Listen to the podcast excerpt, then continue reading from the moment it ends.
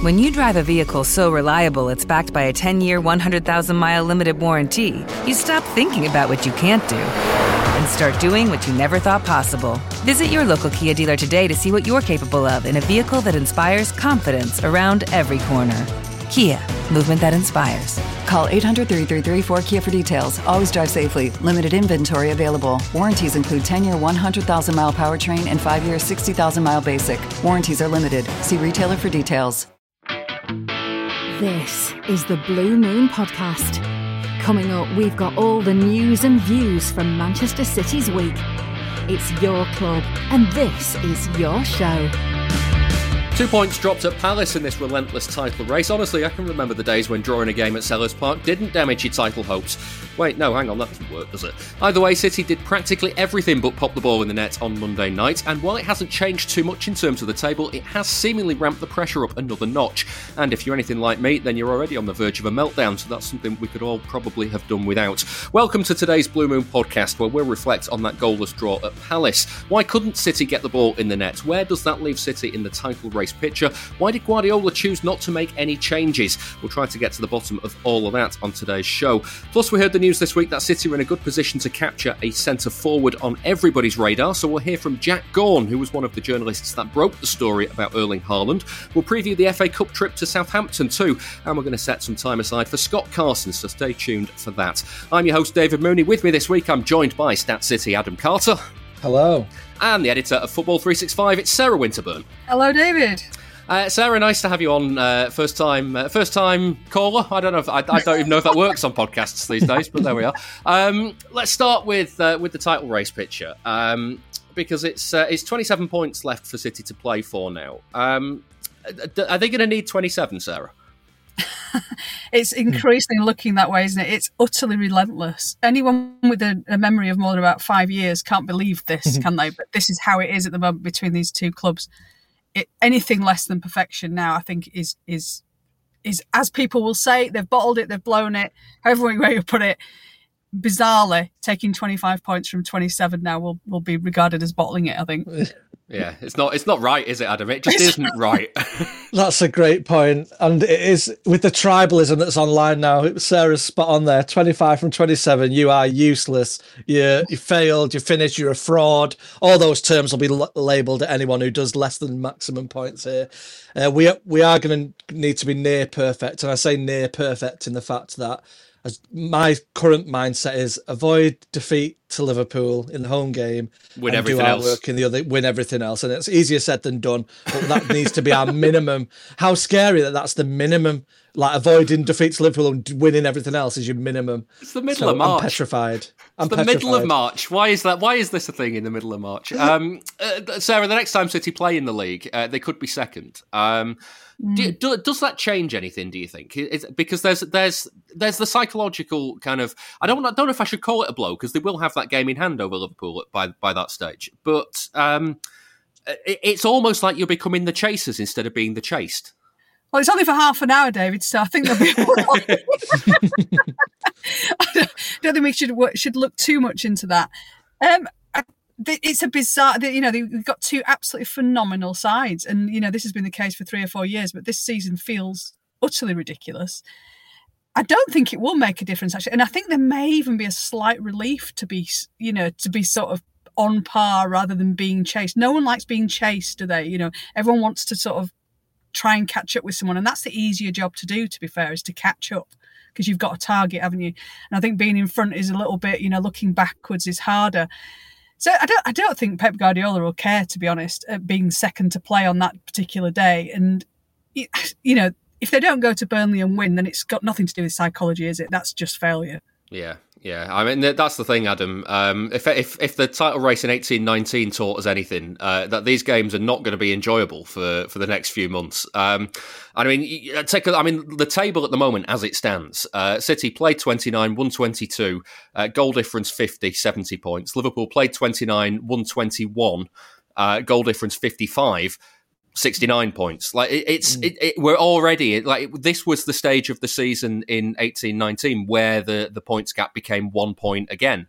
It's like mm. it, it's it's like living that nightmare over again. I know City won the title and they won practically everything that season, but it was mm. it wasn't an enjoyable run-in, was it? No, that it was torture, and it's weird because this is a fan base who real torture was the relegation battles that we were all used to, and now I've, still got the. It's almost like an equal feeling, and that's how spoilt does that sound. But the fact that we're stressing about and, and it's dominating the working week now in terms of all I can think about is how much we need to win the next game, and half an hour is a long time, Sarah, in the in the title race. Um, that half an hour will not be uh, pleasing for for us uh, as City fans, I can assure you. But it's just it, it's weird the levels that Klopp and Guardiola have taken to that near perfection isn't good enough. Um, and that's now adding to the stress of enjoying the games and gone are the days where you can just turn up and win now i feel in the premier league um, as we proved um, midweek, uh, the early part of the week against Palace.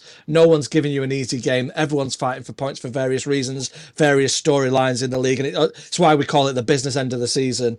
Um, but it's definitely not enjoyable in a kind of sick kind of way. It is. Yeah. But I'd rather win it at a canter every year.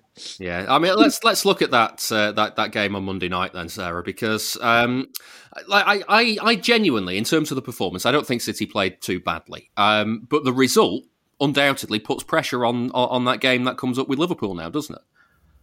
Uh, massively so, and and again, you know, City didn't play badly, but it was one of those games, wasn't it? It's just, I know, I hate, that phrase is so predictable, isn't it? One of doesn't those mean games. anything, does it? Yeah, I know what you mean. It's bollocks, but it's City. It, you know, City do have these games every now and again, and and it's telling, like you said, that that Pep didn't make any changes because he actually believed this is going okay. You know, it's like that's you know they're doing all the right things, they're getting in all the right positions. It's just not going in and he didn't make any changes, but he does leave himself open to criticism with that, doesn't he? And especially, I suppose, in contrast with Liverpool's performance against Arsenal on Wednesday night, when the bench is frightening and you bring them on, and you know there's more goals and more goals and more goals to come. And City don't have that, but I don't know. It's just you know, it's that patience, isn't it? Patience in the method, etc., etc. They still played well. You know, Guardiola didn't come off and uffing and puffing, did he? He realised that they'd come up against a much improved Palace side. And he hit the nail on the head, actually. You know, every every team in that division, regardless of whether you were in 12th, 13th, 7th, you know, there is a narrative with every single club. You know, you might think Palace, look at the table and think Palace are playing for nothing, but actually, you look, you, you know that, you know, what that club is playing for is what players they can get in in the summer. You know, Patrick Vieira is playing for his his his career, his future. Everything is so tight, and and City just they huffed and puffed and they did everything right apart from the the last thing, as we all know City can do. Yeah. Yeah, uh, Adam, I, I don't want to. I don't want to raise any alarm, um, but uh, obviously, you know, ten years ago this year was the uh, Sergio Aguero title winner on the final day. I've already started the planning for the the kind of ten year anniversary podcast, all that sort of stuff. So that that we are going to do something on that. Um, but there is a little niggling doubt in the back of my head that ten years on, something similar might happen and City yeah. might not be on the positive end of it. I was I was just going to say I thought you were going to go uber positive then, and I'm thinking I don't see you, I don't see where than that. no, yeah, sorry, pal. Um, I don't see where we make up five goals without a striker on that goal difference. I know titles have been won on goal difference before, as you've said. Um, that's why I'm clinging to this one point league, and I'm not letting that go anywhere because I'd the the the when we score first, we usually win. I think we've not dropped points from winning positions this year at all. But when we don't take that the lead first, that's when it's evident that we've not got a striker on the pitch. And that's almost kind of captain hindsight, easy to say, oh, because we didn't score, we need a striker, and when we do score, we don't. But I'm just looking at the Palace game. I'm thinking we had 19 shots, we had four shots on target, 74% possession if if one of those chances goes in early on, I'm thinking Bernardo when he tries to round the keeper, nine times out of ten he achieves that and we score. We're not complaining about a lack of a striker. In those games where it's not going for you, the lack of the striker isn't going to make up the five goal. I don't see where we outscore Liverpool by five goals in the next nine games. Yeah. I think when we do business end type of run-ins, we do one 0 wins, we manage the game, we strangle the game, we get our noses in front, and we're almost a bit Atletico Madrid in that way where we we can strangle the life out of a game and be labelled boring, but we know what the plan is once we do go a goal ahead. It's in the lack of going a goal ahead that these start the the wallpaper starts peeling off. Yeah, just I, I mean, I, I just looking at, at, at, the way that the players were, Sarah, when they when they were leaving the pitch. Um, did you did you get the impression that they felt like it was a loss, a real missed opportunity? I, am just I, I can see the players on on telly as they're walking off, looking dejected. Oh, absolutely. But I think that goes back to exactly what we were saying at the beginning that any dropped points at this at this juncture I feel like you know feel like a dagger to the heart. They must do because all they know is if they you know before Monday, it's like everything was right. You go out on the pitch, you win every game, and then don't lose to Liverpool. You know, or even you know. You, you, that will do the job for you. Just keep, keep going out, keep getting three points, yada yada yada it, it all and as soon as you drop two points out of that then it all becomes a bit complex again doesn't it and i think adam's absolutely right it's this this is not a title that city are going to win on goal difference not a chance you know uh, uh, you know from an insider from an outsider point of view from my point of view as a, as a fan of no Premier League club, but with a probably a vested interest in City, married into the family. um, well, welcome. The water's nice. um, yes, so then you know, with all the best will in the world, Liverpool do have better strikers. You know, as Gary Neville kept saying on Wednesday night, they've got five strikers who will score a lot of goals. City don't have that. City have a very different style, as we all know. They're not going to win this title. They don't have an Aguero moment in them for that. You know, in terms of a goal difference what they all they can do, like you say, is win every single game and not lose to Liverpool. And that, it, it's terrible that that is the plan and that is the only plan. You know, it's not, you know, you talk about you know great title wins and how they can be won in moments, but this is not going to be a, a title. If this is a title win for City, this is not going to be a title win of moments. This is going to be a title win of just keeping on, keeping on. And ahead of Monday, I, I kind of thought that they were going to do that. I must say, I must, you know, I still had City as my favourites and still thought they were capable of winning every game. And I don't know, Monday was was a little bit disheartening, wasn't it? Because and because you can see that happening again because that's that's what City do, and certainly that's what this version of City do. And people will go on about, oh, they should, you know, they should have bought a striker, they should have brought in Harry Kane, they could have, you know, the Ronaldo deal, etc., etc. Captain hindsight, like you say, who knows, you know, but you're absolutely right. It's not about racking up those three 4 0 wins. It is just about getting a 1 0 on the board, whether that goal comes from Mahrez, Silva, Foden, whoever. You know, eight 1 nils and a nil nil will do it. Buckle up, everyone. It's going to be fun. are, you, uh, are you ready for it, Adam? I'm even more nervous now listening to Sarah there. She's outlined it perfectly. and I'm, it's weird because I contradict myself so many times. We've we've been through these uh, title races. I, I, prefer being the chaser than the chased. Um, if that's the right terminology. Um, I know I what think, you mean. I said chase before. It doesn't feel right. Yeah, you feel like you yeah. want to say chasey, but that's I yeah, exactly. That's, yeah. yeah. So um, I, I prefer being on the other side, and we've had successes from the other side. It'll be interesting to see if we've got. I, I'm seeing this now as a nine game shootout and you've just got to match or better Liverpool's results. And it's who who's got the the nerve and the resolve over that time. And sure, we've got people that have been there and done that. De Bruyne has won titles, Guardiola's won titles. I can't see us blinking, and it is going to really wind me up when that's if we if we do blink, it's going to be a bottle job. When actually you've got two amazing teams mm. just being at the top of the game. And but I'm one minute I'm quietly confident, then I think the momentum's with Liverpool. But if you'd have flipped the season round and it was us, you just used our first half of the results this half of the season, we'd be the ones in the momentum. So you've just got to kind of just I close that off. Nine game shootout, winner takes all. Yeah, you say you say whoever blinks though, but I'm feeling like I've got something in my eye. You know when you can't keep your eye open and it's just constantly like you're constantly blinking all the, all the time. That's how I'm feeling at the minute. Um, we've said the performance wasn't uh, wasn't bad. Um, uh, Sarah, there's a very very distinct way that City have sometimes where you can tell in the first 10 minutes they're just not going to score. Um, I didn't feel like this was one of those games. I felt like this was this was one of those games where uh, I mean it's always against Tottenham where this one happens, but where the XG seems to be nearing double figures and City still come away with a nil. Um, it wasn't a performance like they like they had against Spurs or, or, or even Everton. I know they won the Everton game, but it was still a very laboured performance.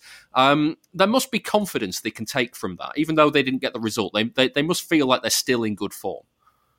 I think the way that, that, that Pep obviously sets up this this team and the, and the sort of belief they have, they will all have been absolutely brainwashed over the last three or four years that actually that didn't you know never mind the result. That was that was about the performance and you did everything you were supposed to do. And it was all about it's all about the patterns. And you know they don't they, they, I, I, can't imagine there is they may have walked off looking looking a little bit perturbed but they'll have got in that dressing room and and Pep will have said no don't worry about it you played really well we do that again 99 times out of 100 that wins the game and uh, you know the, the, question marks will start if it I mean, more so if that happens at Burnley um, in two weeks' time, and and possibly the FA. I think the FA Cup game is. I know we're going to come to that later, but I do actually think that's really sort of upped in importance now. Yeah. Because of the last two results, you know, you draw a couple in a row, you, you know, without a lot of goals, and things start you know, those little, even even players who've been listening to Guardiola telling them that they're the best for the last three or four years are going to start questioning it if, if it, you know, if it happens again against Southampton. Yeah. So I think th- this this game now is actually really important. This is like you know, let's score two, three, four goals and kind of just try and put that to bed. Unfortunately, I don't think it's going to happen. but no, I think you know they they everyone talks about Liverpool as the mentality monsters. I hate that. It's like you know you, you don't you don't stay at the top of where City have been the last four or five years if you don't have the same standard of mentality. Yeah. Obviously, we yeah. don't we don't hear about that because you know, at Liverpool, this means more. So, uh, you know, yeah. don't have the same, you know. And as someone in the in the media who writes about it all, we all know Liverpool. You know, Liverpool equals clicks equals engagement. Man, Man City doesn't, which is why Liverpool get written about so much more. You know, this means more because this means more clicks. That's how I see it. but City don't, you know, have had have have had have got that mentality. Of course they do. You know, and, and you're talking about the title race of 1819. And funnily enough, I was we were just writing about that now because we were talking about the, the closest title races with nine games to go, and obviously that's one of them and you know, and everyone at that point was talking about Liverpool, you know, the destiny that the destiny of the Liverpool was going to win the title. It was all about that, wasn't it? And it was all about their, you know, they were going to end the run, and, and and City were almost forgotten in that, and it was a real sort of collective sort of sigh from anybody non-City when City actually did hang on to win it. You know that that took amazing mentality, and a lot of those players are still at the club and us, you know, remember that title race. And at the end of the day, they came out on top of that, you know, yeah. then and that memory will be with them. You know, the only one that Liverpool have won, they, they like you say, they won at a canter. It wasn't, you know, when it came to a tight title race, it was City that won it. Yeah, I just hope that Burnley game in a fortnight's not like the one that we had three years yeah, ago. I, I, I couldn't deal with that one again. Tax day is coming. Oh, no but if you sign up for Robinhood Gold's IRA with a 3% match, you can get up to $195 for the 2023 tax year. Oh, yeah. Sign up at Robinhood.com slash boost by tax day to get the biggest contribution match on the market. Subscription fees apply.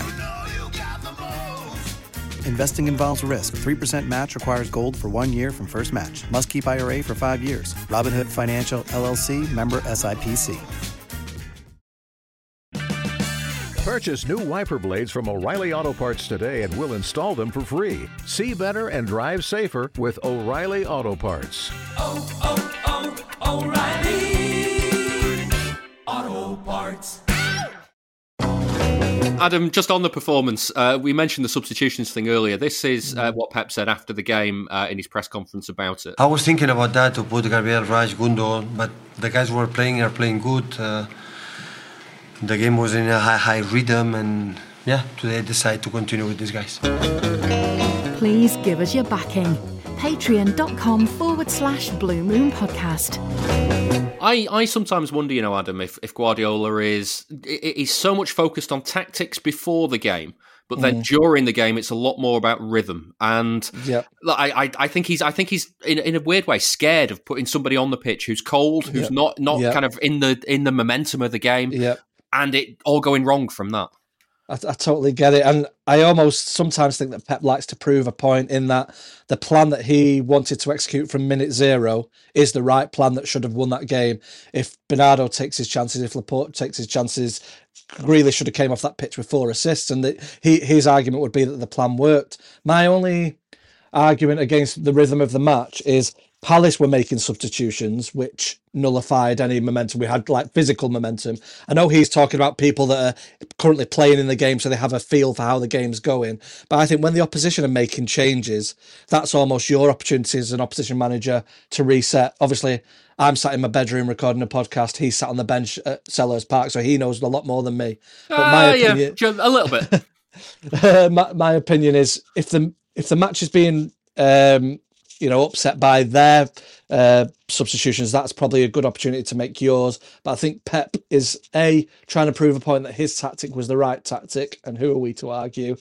Um, and is he almost is he almost sending a message? Or kind of my question out into the universe is what message is that sending to the people who are on the bench that aren't getting on? Yeah, I see what you mean. Mm, because mm, because yeah. if you're Raheem Sterling, you're thinking, well, I could yes. come on and get a goal. Uh, if you're Gabriel yeah. Jesus, you think I could come on and, and, and get the winning goal. But equally, yeah. you know, they, they might they might start the game at Burnley and get the winning goal. So it could be uh, could, mm. could quite easily be the other well, way it could be a driver for them. It could be an inspiration for the weekend at Southampton or the Burnley game. So I'll show you. You know, the, there's going to be a method in his madness, isn't there? Let's have it right. Yeah. Um, just uh, Sarah, give us a give us an outsider's perspective on this because it's very easy for uh, for us to sit here and look at this and go, well, City have dropped seven points now in the last seven Premier League games, uh, but it, it, it's also very easy to look at that run and go, City have only dropped seven points in their last nineteen Premier League games. Um, where do you think the balance should lie in that? Unfortunately, we always talk about recent form, don't we? And and, and Klopp was very good about the momentum um, on Wednesday night when he said it was it was like a flower; it can be crushed really easily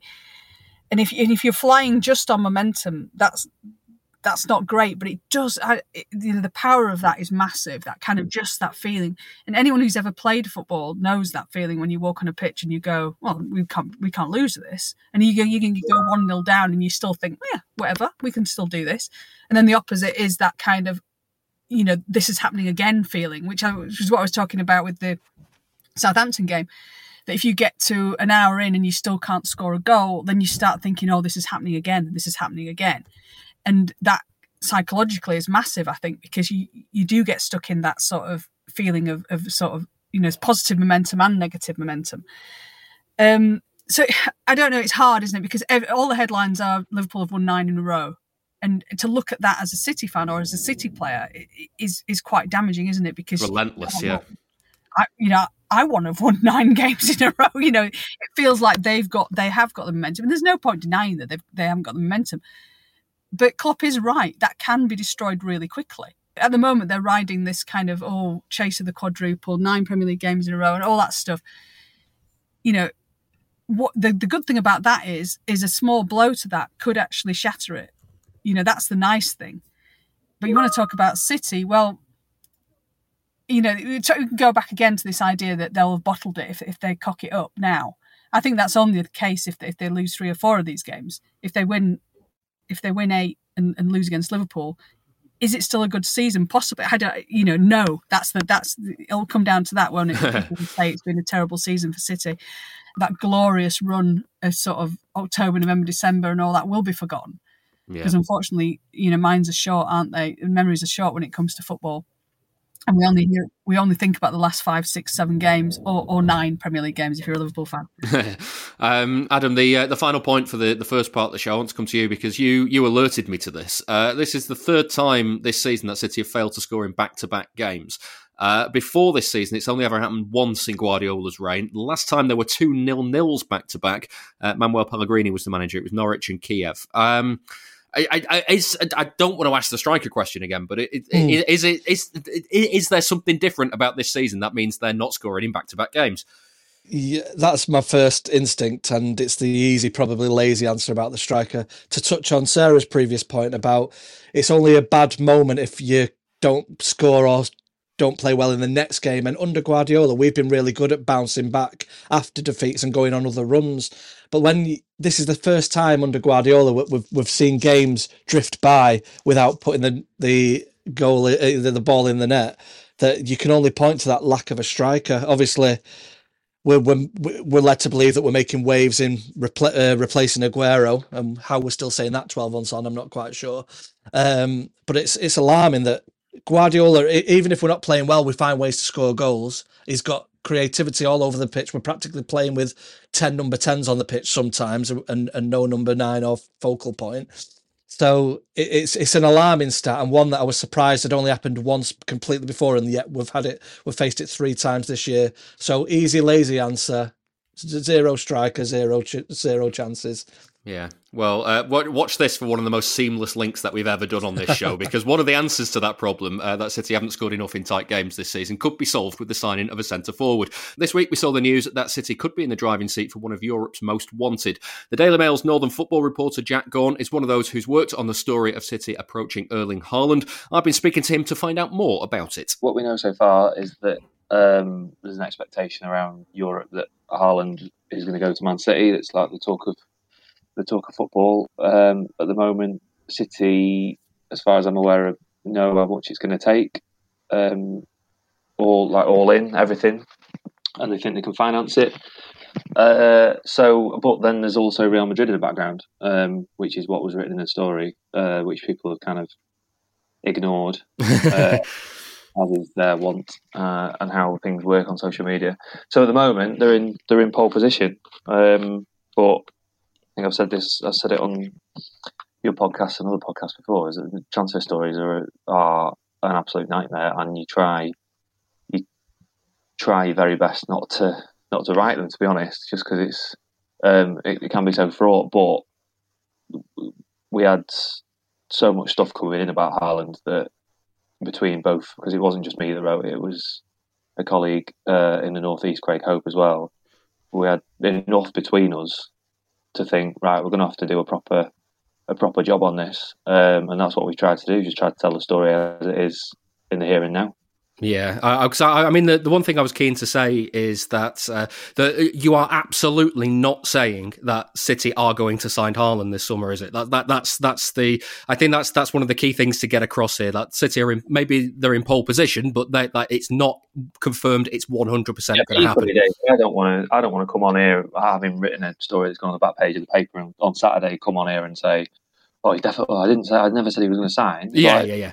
Moment, the feeling is that he he will sign for City, and City know how much he's going to take. Uh, City only know how much he's going to take because the negotiations have gone all right with with the various parties, which you know points you in a in a direction um, that that he will end up in in Manchester. I mean, probably the, the the important thing to say about these sort of stories is that like you're never going to get well, I'm never going to get. Maybe people, other people would, but I'm. I would never have someone come to me and say, Erling Haaland's going to sign for Man City. It's all done, and and I just go, all right, well, he's told me, then that's great. We'll just do it. It's like the sort of anatomy of these sort of stories is that you have to like piece little bits together from four, five, six different places to give you like an overall picture of what's happening. Um, and that's how we've done it. Um, with this with this story that kind of a number of different elements have gone into it that has you know has now made us feel emboldened to write that yeah they are the favourites. Um, and yeah the people around Europe are uh, not resigned to him going there but that is the that is the feeling yeah, I was going to ask how um, how much of a role Real Madrid still have to play in this. Is there uh, uh, uh, have they? I mean, I, I, don't. I know you, you you won't know exactly what's what kind of what's going on behind the scenes, but do you get the feeling that um, they've still got more cards that they could play? Yeah, well, it's Real Madrid, isn't it? It's kind of last year when everyone was talking about how they, they had no money to well, kind of a lesser extent to, to Barcelona. Was, I always say like they just find millions of quid down the back of the sofa. It's like these Spanish clubs find find a way. It was similar when Barcelona signed um, Torres. I remember when a few of us wrote the story that he was going to go to Barcelona, he got dogs abused because people were like, well, they have no money, so you're just talking absolute rubbish. It's like, well, no, they, they, they just find they find ways of doing it. I mean, the the interesting thing with Madrid is the Mbappe situation. Um, and Paul Bayus wrote in the Times um, the other day that you know if if Mbappe goes to Real Madrid, then Haaland is not going to happen, and Paul's got far better contacts at Real Madrid than I have. Um, so yeah, but they're always sort of Real are always like there, aren't they? Yeah, you sort of at like the whim of um, the people that run that club, and there's been people at City over the years that have told me that um, as soon as if they're going for a player, Frenkie De Jong's a great example actually. Going for Frenkie De Jong, but as soon as Barcelona were coming in for him, they went, "Well, we've had it," because you can't compete. Even City with, you know, the what they can offer and the upward trajectory of the club and Pep and everything like that. Even then, they couldn't convince De Jong that that was the place to be rather than Barcelona because of what because what Barcelona represents. And Madrid is exactly the same. So you could never like I would love to have said on Friday night, Saturday morning that Erling Haaland's definitely going to sign for City. It's a better story. But while Real Madrid are there, you can't say definitively. Yeah. Um, you said earlier as well that uh, City have kind of done the maths and they know how much it'll cost. I mean, the, the release clause is what, 63 million, but I'm guessing it'd be yeah. quite a lot higher than that. Yeah, this is, so the 63 million release clause um, that's been reported for I don't know, that's like two or three years now, isn't it? That's been that's been reported that release clause plus uh, to be an agent fee, um, and, and he's and Haaland's looked after by uh, Mino Raiola, as everyone knows, plus his uh, plus his dad Alfie, who's played for City and Leeds, uh, is involved too, and then there will be a signing on bonus. So the likely sort of total outlay of the, the fee um, would be closer to 100, uh, which would obviously be in line with what he spent on Grealish um, last summer, and then and then the wages would be interesting to see what the what the wages would be, um, whether they will break their wage structure for him or not. I suspect they won't because that's not what they do. Yeah.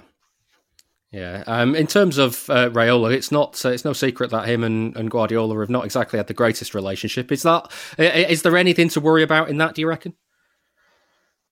Uh, no, I don't think so. I, it's just one of those things. Like people in football don't like each other, just like people in business don't like each other, but they still do business together. Um, and yeah, all right, maybe that might have a, a bearing on City signing one of Raiola's lesser players, but this is you know this guy's going to be the best striker in Europe for the next ten years.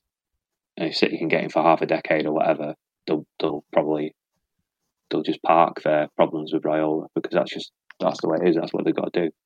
Um, and the thing is, there's not there's not that many other options really. I, I, don't think as a number nine. Like Pep really wants a number nine. Wanted one last summer. Haaland was Haaland was first choice this, this time last year over Kane.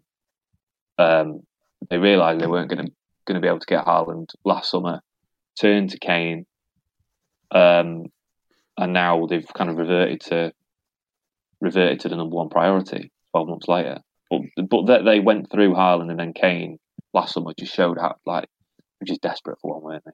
He's been yeah. saying it all. He's been saying it all year as well. Like, yeah, okay, we're playing great without one. Um, but as soon as we start losing games, you're going to turn around to us and say, "Well, you didn't sign a striker." Um, and he's saying that because it's in the back of his mind that he knows that they need one. Um, and the, the the thing about this season has been that they've found, and last season to a lesser extent, they've just found a way of playing differently. It's not that they want to play that way; they've just found a way of doing it. Yeah, it's a lot easier if you have that option there as well, isn't it? That's the thing. Um, yeah.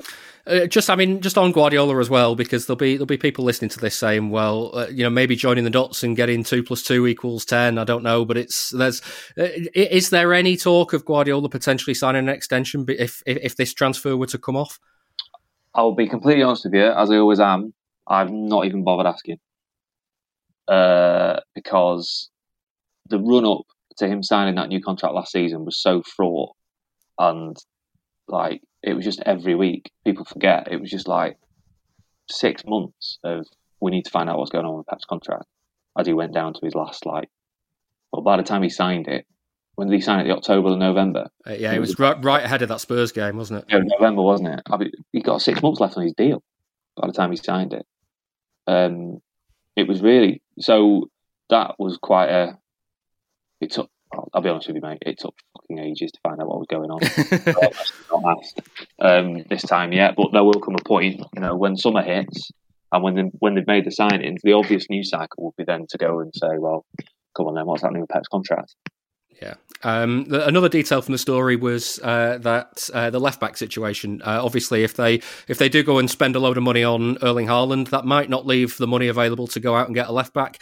Are, are they that worried about that sort of stuff? You see now, Cancelo's been playing. You know, the, the, the situation at left back doesn't look quite as as problematic as it as it did previously.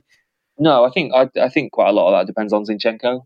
Um, because Zinchenko thought if he if he was desperate for a move, um, then they would sort of like look at the left back situation slightly more seriously than they are doing now. Um, but that was another. I mean, the left back thing is another element of the story that made me think, right, this is on. This is there's something here because I was getting. I've been told for months and months that they were sounding out left backs um, ahead of next summer, and then the messaging has kind of changed um, to the players that they might that they that they're kind of looking at uh, as if to say like our eyes are elsewhere. So I, I wonder whether like a few months ago whether they didn't really think they were going to get Haaland. I know that they they were really worried about Madrid a few months ago, and they, they didn't think they were going to get him ahead of Madrid, and they still might not, but they're more confident than they were. So when they were less confident, they sort of they were talking about left back a little bit more because obviously they would spend less money on a striker. Now, so when I got told last week I mean, that's the second time I've written about the left backs as well in, in the week, but it didn't really get picked up um, a few days before. As soon as he said that about the left backs, that oh, kind of not not as bothered, might still sign one, but probably won't, kind of thing. I was like, right, that is that's really significant, and that's what I was meaning before when you kind of like piecing stuff together. Those are the sorts of things that make you go, okay, this is this is taking it on now. There's something there's something happening something substantial. This is the Blue Moon Podcast. Follow us on Twitter at Blue Moon Podcast. That was Jack Gaughan talking about the Erling Haaland story this week. Uh, let's talk about uh, City's FA Cup tie at Southampton. And let's bring in Sam Tighe from the Ranks FC podcast and the Southampton magazine. Hi, Sam. Hello, guys. How you doing? Not too bad, thanks. Not too bad. Um, I, I, think the first thing to, to ask you is uh, kind of where are Southampton at right now? Because from the outside looking in, it could be very easy to claim that in some games, Southampton are very much season over on the beach. So it's an interesting one. Uh, 2022 has largely been very, very kind to Southampton. And up until about a couple of weeks ago, quite a few people, myself included, were raving about the performances and the results, and the fact that they managed to lift themselves to 35 points and just be like absolutely nowhere near that horrifying looking relegation scrap, which everybody thought, including all Southampton fans, including myself, everyone thought that they'd be a part of. They're just nothing to do with it. So pat yourselves on the back for that. Then it becomes about trying to build some momentum and trying to put together a, a bit of a, a, semblance of new identity and trying to sustain that momentum. And it's just kind of faltered off a little bit recently. I wouldn't go as far as to say that people are on the beach or packing it up. Obviously, Ralph Hasenhüttl wouldn't stand for that. But um, ultimately, this is a team that is kind of powered by three or four really important players. And the majority of those are very young and they're improving exponentially as the season goes by. Armando Broja has just is like literally it's about fifty times better than he was at the start of the season. I'm not exaggerating. It is ridiculous watching this man get better and better with every passing week. Mohamed Salisu, similar bracket, and Valentino Livramento, similar bracket.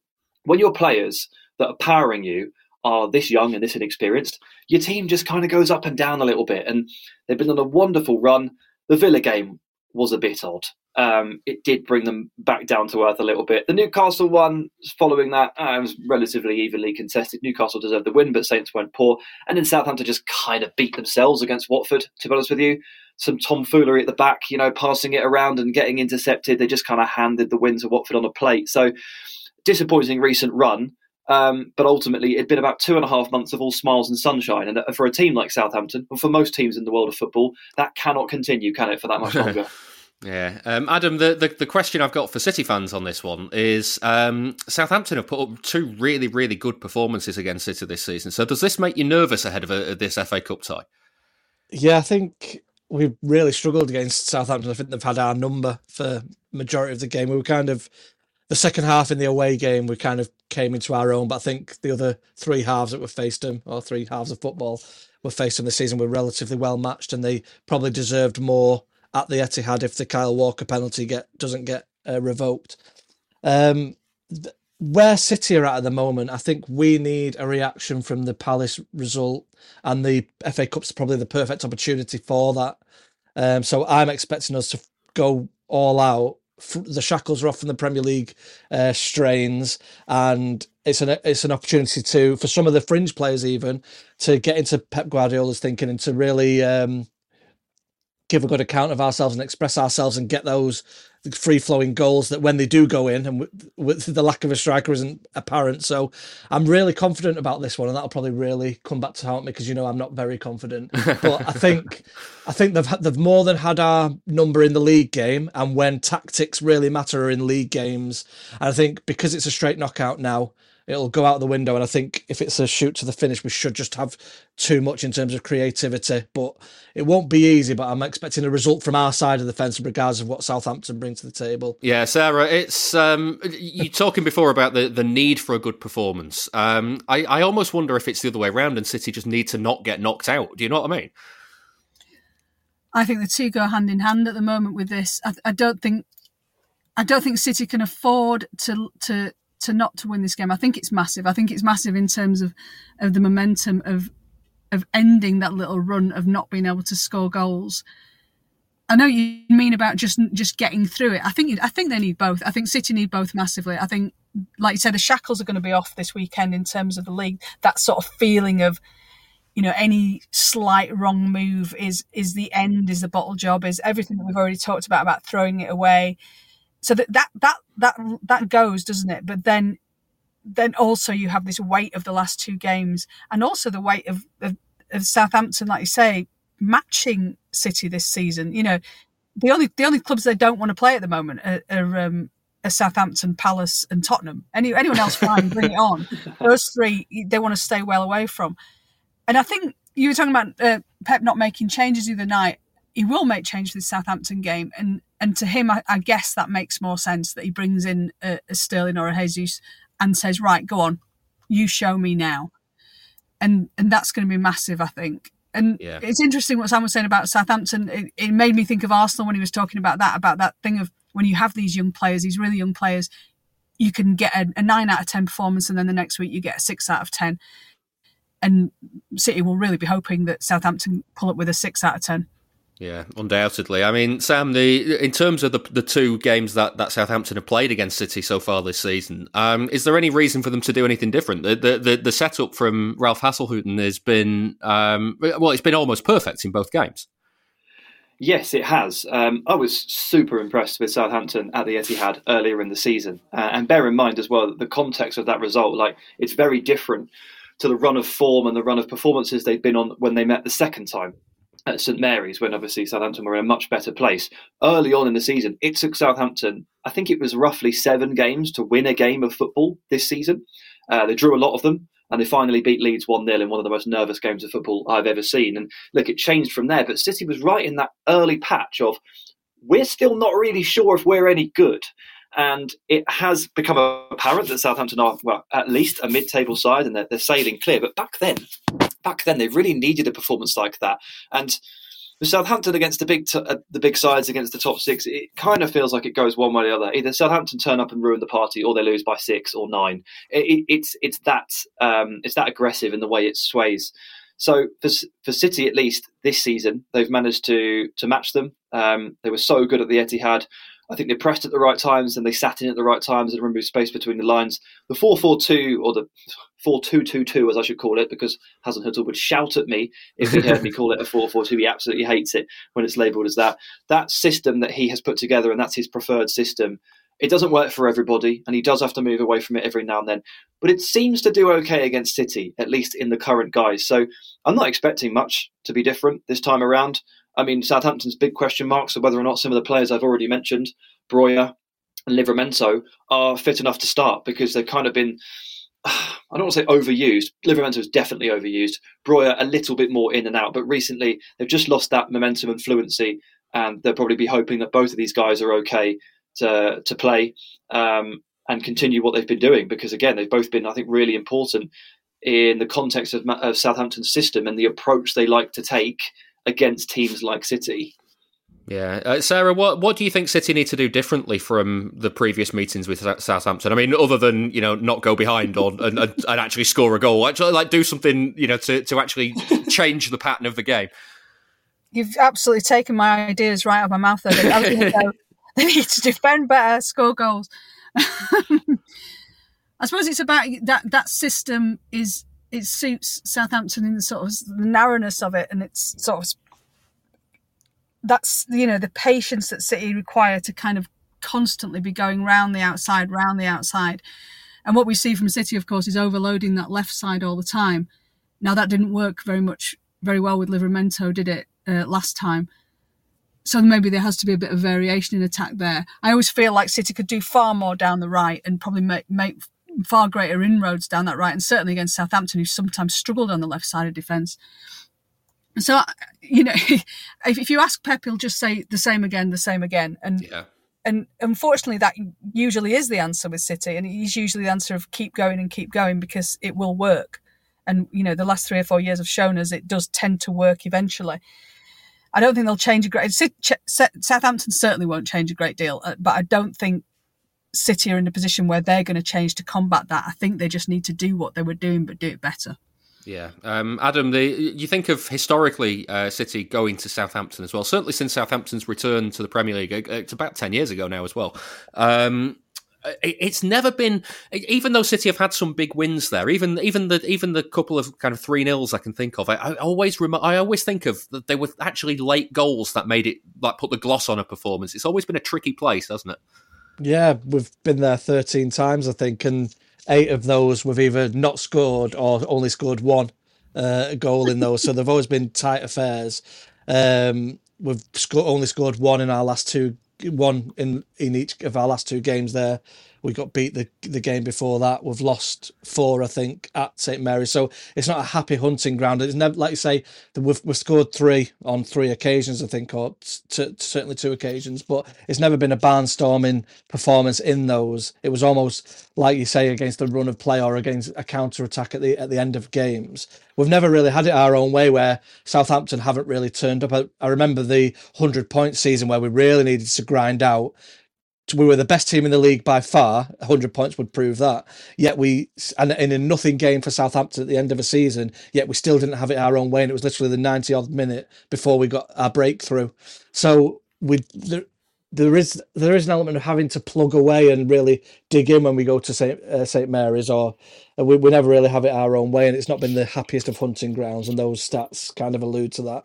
Yeah, you're not making me. After we've just spent ten minutes talking about City needing to score more goals, you're not exactly filling me with confidence uh, of an FA Cup tie. Um, my, my, um, prediction will shock you in a bit. well, it, well, I, I, look forward to it. Sam, um, if Southampton are going to knock City out in this game, who are the players that'll do it? You mentioned a few already. Is there anybody that uh, that that you've not mentioned yet? Well, assuming fitness for some people, um, basically the the key man at the back for Southampton. Well, to be fair, there's kind of three, but like from a defensive standpoint, it's tended to be that if Mohamed Salisu plays very well, Southampton probably win or at least draw. Now, obviously, it's a cup game, so someone's got to lose. But they, they will, in this case, they will compete. He's had an absolutely magnificent season. Mohamed Salisu has really, really come to the fore. He was barely a part of last season, uh, and in fact, I think he got most of his minutes last season at left back in a very strange, lopsided formation that Hasenhüttl rolled out. I think looking back on it now, I think he might have been teaching Salisu a few things about what it's like to play in that area because then that relates to how he operates in the centre back role. But if you're looking for a player who can aggressively dominate on the halfway line and cover a huge channel of space and mix in that reading of the game with just the ridiculous aggressiveness in duels, then Salisu is that player. And it's on City really to try and pull him around and try to move him around with reverse passes and quick combos and try to to bait him into coming out because he wants to be aggressive. But more often than not, he reads every situation perfectly. The fullback combo I love. Um, I don't know exactly which combination it's going to be, but if it's Livramento on the right and Kyle Walker Peters on the left, honestly, guys, this reminds me a little bit of your fullback combination because Kyle Walker Peters from the left hand side is right footed, but I think he's, he's better off the left wants to come inside into the channel and link and almost play central midfield at times. He's basically like Cancelo light, and that is a player that I've compared him to all season long. He's a great watch in the same way that Cancelo is, and then Livramento is basically Kyle Walker. He just sprints up and down, up and down, up and down. He is pure speed and power and stride, and it's just a great combination to watch. So when those three players play well, they tend to set a platform for Southampton. And Saints is yeah, the midfield two is set, and Romeu will will try and kick everybody, and James Ward-Prowse will be quite aggressive and quite ratty and quite difficult to play with. And of course, if you give him a free kick, he might just pop it in from 25 yards. The front four has kind of moved around a little bit. It doesn't really matter who plays unless unless it's someone like in majestic form. But Stuart Armstrong is perennially underrated by I think just most fans, and he's the kind of player that I'm sure you've all you've all got these yourselves as well. The kind of player that every club he plays for, the fan base of said club always speaks really, really highly of him. But fans that he hasn't played for, they don't really necessarily understand just how good he is. And it's those kind of ghosting movements in off the right, the off the ball stuff, the interlinking, the overloading. And it's just really hard to keep track of and he's better at shooting and goal scoring than you ever give him credit for. So if Armstrong's fit to play and he's off that right side and he's he's moving inwards as Livramento steams up the flank, that that's where the magic comes from for Southampton, I'd say. Yeah, Adam. I don't know when Sam was speaking. Then I don't know if uh, if the same name jumped to your mind, but I went Gareth Barry. Who did you think? Yeah, that was exactly mine. I yeah. I will defend Gareth Barry to the hilt, and rival fans don't seem to get it. It's one of those where you only appreciate when you see them week in week out, and not just ten minutes on match of the day. Yeah, and of course, a, a very famous own goal at uh, St Mary's to uh, to, to win the game for Southampton one year. Um, yeah. We're, we're going to come to the charity bet shortly. Uh, one, I know Adam, I know you like your stats, uh, so I, I had you researching this one, and uh, mm. Southampton will, if they avoid defeat, uh, become the first team to play three games against City and not lose since Blackburn did it in 2006-7. Others have since played City more than three times in a season and avoided defeat in three, but City have also won a game against them. So, like Chelsea Chelsea last season. They played them four times. Mm-hmm. Chelsea won three and, and, and City won one. Uh, no team has uh, met City exactly three times and uh, and avoided defeat in all three since Blackburn in 2006 7. So uh, there we go. That, uh, that, that, That's one to hang your hat on if uh, if if Southampton knock City out of the weekend. Right, we've raised £1,230 for the season so far for the Man City fans Food Bank support. They're collecting for the Trussell Trust to help those living in food poverty in Greater Manchester. William Hill is giving each of us a £10 correct score single on City's games. Uh, we'll start with the guest, uh, Sam. What uh, what are you going for for this uh, for this one? It's uh, it's after ninety minutes. So what's your uh, what's your score prediction? I mean, every time I come and come on and speak to you, I always say City win, and like honestly, more often than not, it actually hasn't happened, which I'm I'm in disbelief about. But there we go. So I'm just going to continue to play the odds, and I'm going to continue to predict a Manchester City win and just be objective and rational about it. As much as I obviously don't want to see it happen, because Southampton do have a bit of a dark horse feel to them. I really wish they were entering this fixture with just a little bit more momentum, a slightly different period of the year, because it could be so so special for them. But yeah, I'll go two one City. Well, 2 1 City is 17 to 2, and uh, we'll add £85 into the kitty if you're right. Uh, Adam, what's uh, what are you going for? Well, before Sam had scared me with his dynamic duo of wing backs, I was going for a high 3 0. So I'll stick with that. And I'm just going 3 0 from City's perspective of needing a big result and not necessarily where Southampton are at currently. Well, you've got to you've got to stick with three 0 because that's the only one I've checked the odds for, and I'm not uh, I'm not flexible enough to do it while we're recording. So uh, fifteen to two and seventy five pounds if you're right. Uh, Sarah, you were you were a bit uh, pessimistic about City's scoring chances. So what have you gone for? Uh, well, I resisted the nil nil and went for a repeat of the of the last Premier League game with a one all. I think I can absolutely see that happening. Like you said, Southampton have kind of had City's number a bit this season. I, I think 3 0 is a beautiful, beautiful dream, Adam, but I, I allow it, allow me, allow me. Well, if it uh, if it does finish one all, it's ten to one and hundred pounds for the kitty. Uh, remember, you got to be eighteen or over to gamble. Prices can change, and for more on gambling responsibly, take a look at begambleaware.org. Uh, Sam Tighe from the Ranks FC podcast. Thank you very much for joining us today. Thanks for having me, guys. Always a pleasure. Now then, on last week's podcast, we were celebrating the Cumbrian brilliance of City's veteran goalkeeper Scott Carson. Thanks to everyone who got in touch to tell us about the flag of Cumbria as well. It's been retweeted on our Twitter page if you want to go and take a look. Anyway, Carson's appearance against Sporting and Guardiola's words about him in the week in a bit since got us thinking a little bit about the third goalkeeper. Sam Roscoe is dedicating some time to celebrating him this week.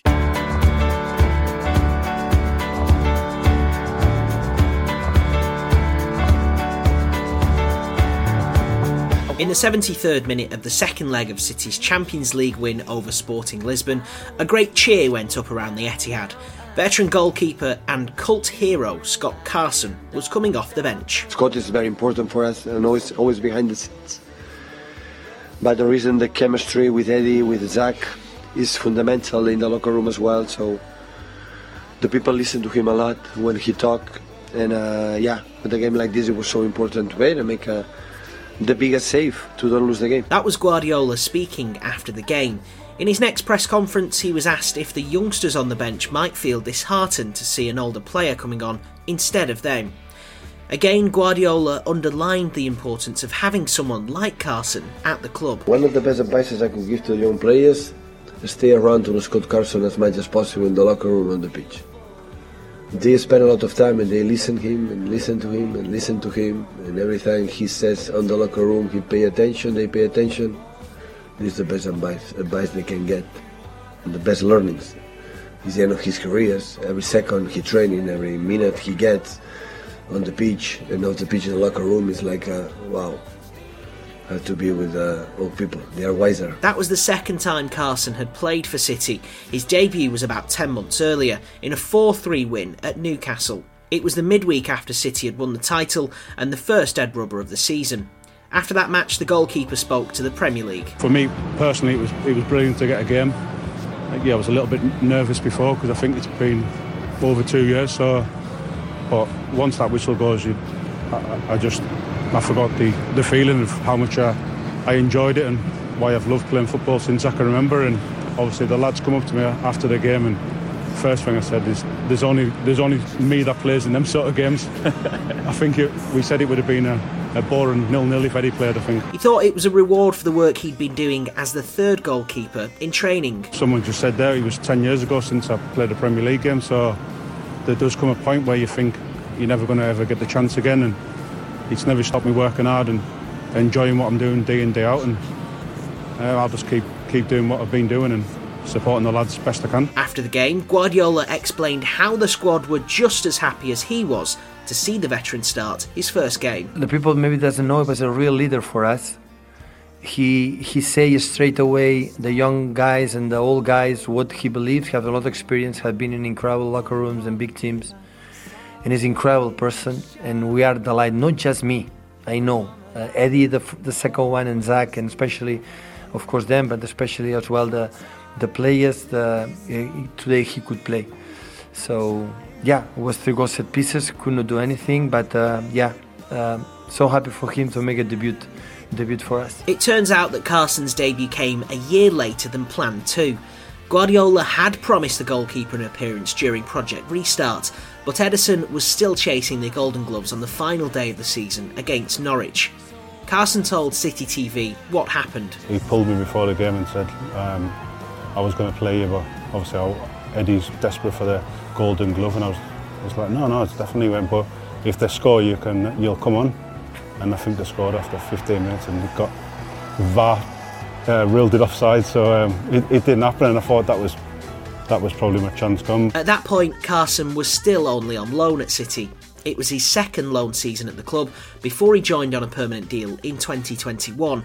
He says he's been enjoying his role at the Etihad. Since I've been here, I've loved it. I get on with all the lads, and for the talent that they've got, they're a proper down to earth, great, great, great. One of the, if not the one of the best that I've I've been involved with, with the team spirit. So it's, um, it's brilliant.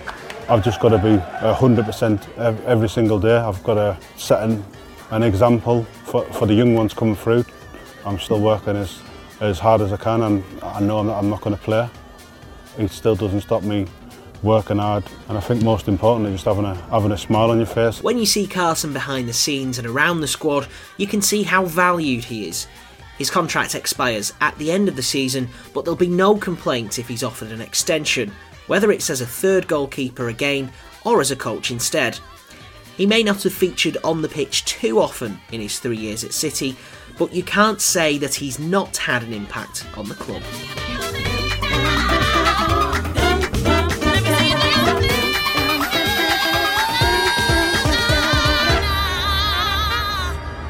Hi, it's Nicky Weaver, and you're listening to the Blue Moon Podcast. This is the Blue Moon Podcast. But don't worry, it'll be over soon. That was Sam Roscoe looking at Scott Carson's role at City. Um, I, again, Adam, I, I, hate coming to you for the stats, but you, you run a website that is statscity.co.uk, so of course I'm coming to you with these stats. Um, I I have had COVID this week, so I've had no work on other than lying on the sofa. So I dedicated my Tuesday to trying to find any players that had made more appearances for different clubs at the Etihad than Scott Carson, because Carson's done it for Liverpool, Charlton, Aston Villa, West Brom, Wigan, and now City, uh, making it six. I don't think there's anybody else out there that's got that's got more appearances at the Etihad for for different clubs. No, he, he should get to keep the stadium now after that many appearances. I think uh, we'll just rename it the Scott Carson Stadium, the Scott um, Carson Arena. That'll do. Yeah, exactly. We'll do, we'll do that. He deserves that. Um, yeah, you'd you'd assume it'd be a goalkeeper of any other team, thinking Ben Foster and people like that. But I think Scott Carson's out on his own now. Yeah. Deserved. Yeah, Peter Crouch is close. James Milner's close. James Milner mm. might actually, if he if he moves on from Liverpool and joins another Premier League club, he might mm. uh, he might break the record. Um, uh, I mean, the, the, other thing is uh, uh, playing against City. Carson has uh, only ever kept two clean sheets out of nine appearances, and the, the list of names that have scored against him is quite uh, quite illustrious mm. as well. Uh, any any immediately spring to mind, Adam? Can you can you name anybody? I could only know the Kiki Musampa one. I think Liverpool were flying high in their Champions League campaign that season, I think, and uh, we needed a win towards the end of that Stuart Pearce season. Great volley past him, and that's kind of the only uh, Scott Carson memory I've got of him playing against us. Bizarrely, because yeah. I think he came in for that game. He wasn't actually their first choice keeper for that campaign or something. I just remember Scott Carson being in net for that, and I don't really remember opposition goalkeepers that much. So uh, yeah, he that scored. Was, that was the first goal. He scored an own goal uh, as well, uh, Carson. He, uh, he, he he touched it onto the post and it hit the post and came back and, in, and, and hit him and went in at, uh, at the Hawthorns when he was playing for West Brom. City still lost that game, but uh, yeah, there we are. Uh, plenty of names on the list: Kiki Musampa, Michael Johnson, Rolando Bianchi, Felipe Caicedo, Robinho, Nedum Onuoha. Elano, Daniel Sturridge, Balotelli's done it twice, and then uh, the last one was Samir Nasri. He uh, he mm. scored the uh, the consolation against Wigan that time. So uh, yeah, mm. plenty of plenty of love for Scott Carson here. Uh, right, so let's mm. finish with some listener questions. Get in touch for next week on Twitter at Blue Moon Podcast. You can email us through the website as well, bluemoonpodcast.com. Uh, one question this week it comes from Craig Black on the emails. he says, "I can't put my finger on exactly what's changed, but something feels a little different with Guardiola going up against Klopp and Liverpool this time compared to 2019. Times City were defending champions, but this time it seems like Pep is a lot more relaxed about it all. I remember in 2019 he was avoiding watching Liverpool play and talking about concentrating on doing his own job. This time he keeps saying there's games left, there's points to play for, and I actually think it's making me more stressed. What do you think about his demeanour and how are your nerves coping? Um, uh, before we get into this, Sarah, I just want to play this. I, I think it's interesting the, the difference between Guardiola and Klopp. Um, how they've been talking in the in the, in the last few weeks. Because uh, Klopp gave an interview recently where he said uh, that he he claimed he didn't know when City were playing, and I find it quite hard to believe that when you're in the throes of a title race like this, that you you're not keeping tabs on every little thing. Um, but he said he was focusing on Liverpool. He didn't know when City were going to be playing, and then after the Palace game, uh, Guardiola was asked if he'd be watching Liverpool against Arsenal last night, uh, and this is what he said: "I'm going to to watch Champions League tomorrow." And Wednesday, yeah, I'm pretty sure I'm going to watch. But at the end, Arsenal Liverpool is a an interesting game to watch. You're listening to the Blue Moon Podcast. And I, I found that interesting because in 2018, uh, when United lost to West Brom in that game that handed City the title, Guardiola was on the golf course. Uh, in 2019, when Leicester were playing uh, Liverpool just after City had dropped points, uh, he was he was he went to the theatre because he couldn't stomach it. it, it it's it is an interesting kind of um, approach to this season, the, the end of this season, isn't it? It is. I, I, can't tell from that that quote whether he was whether he's saying he's going to watch Champions League on Wednesday or whether he's going to watch Arsenal Liverpool. I, I think it was all a bit vague. Is he more relaxed? he certainly seems, in in, con, in contrast to Jurgen Klopp, he's he's definitely he's definitely ch- more chilled. I would say, but I don't know whether that's just a case of we've all been here before, and I think there is hmm. that sense that, as I said, this this this season is quite similar to that 2019-20 season in terms of sorry to 18-19 season in terms of how close it is at this stage of the season. And as i said before city did come out on top of that one. You know i think people almost forget that that they kind of because there was this idea that liverpool were going to inevitably win the title. And people forget that actually city held on. So maybe maybe there is a psychological thing of do you know what? This is not that this is not that big. And to go back to the Klopp stuff about not knowing when City play, absolute bollocks. You know, it is nonsense. It's like managers in relegation battles. Oh, no, we don't look at the table. You know, absolute bollocks. You, there's no way on earth that someone in a relegation battle doesn't look at the table, or anyone in a promotion battle doesn't look at the other, other team's fixtures. And it is nonsense, and we all know it's nonsense. it's like, I don't really know why they go this charade of like we're only doing our own thing. You can't be only doing your own thing. That's not how this works. This is a you know this is a two club title race. You, you, you're not doing it on your own. And I don't know if there's been much of a difference in Guardiola's demeanor. Obviously, I'm not following him in the same in the same sort of way that you guys are. Is there a difference? Have you seen it, Adam?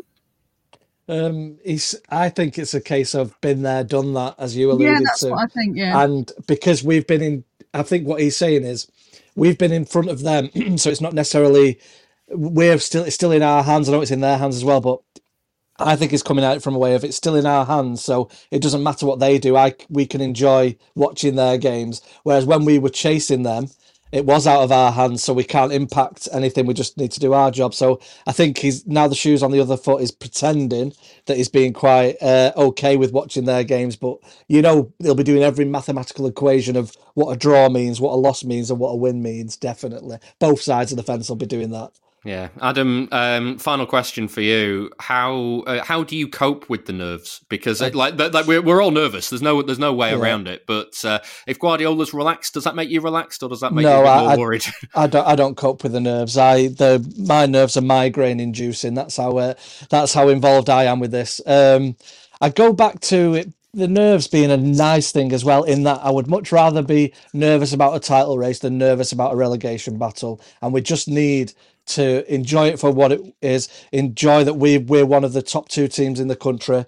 I flip from minute to minute about we're going to do it. We're going to romp it to we're going to fall short. The nerves are shot. Uh, the week is dominated by the football. But if you ask me now, we're going to do it by one point. Okay. Uh, how about? I, I know I promised that was the final question, but I've I thought of another one while while you were talking. um, how about if uh, Liverpool go and nick the title, but City are able to uh, make another Champions League final this time, maybe win it? Oh man, you'd have to guarantee me that at the time. I don't. Well, I can't do that. I can't do No, that. I know, but the Premier League's the bread and butter. The Premier League is the people you work with week in week out who have given you stick. The people you went to school with when you were the only City fan in the school. Um, you know, it's not. It's Champions League's the one the club wants more. I think we'll win plenty more Premier Leagues. You don't know how often Champions Leagues are going to come about.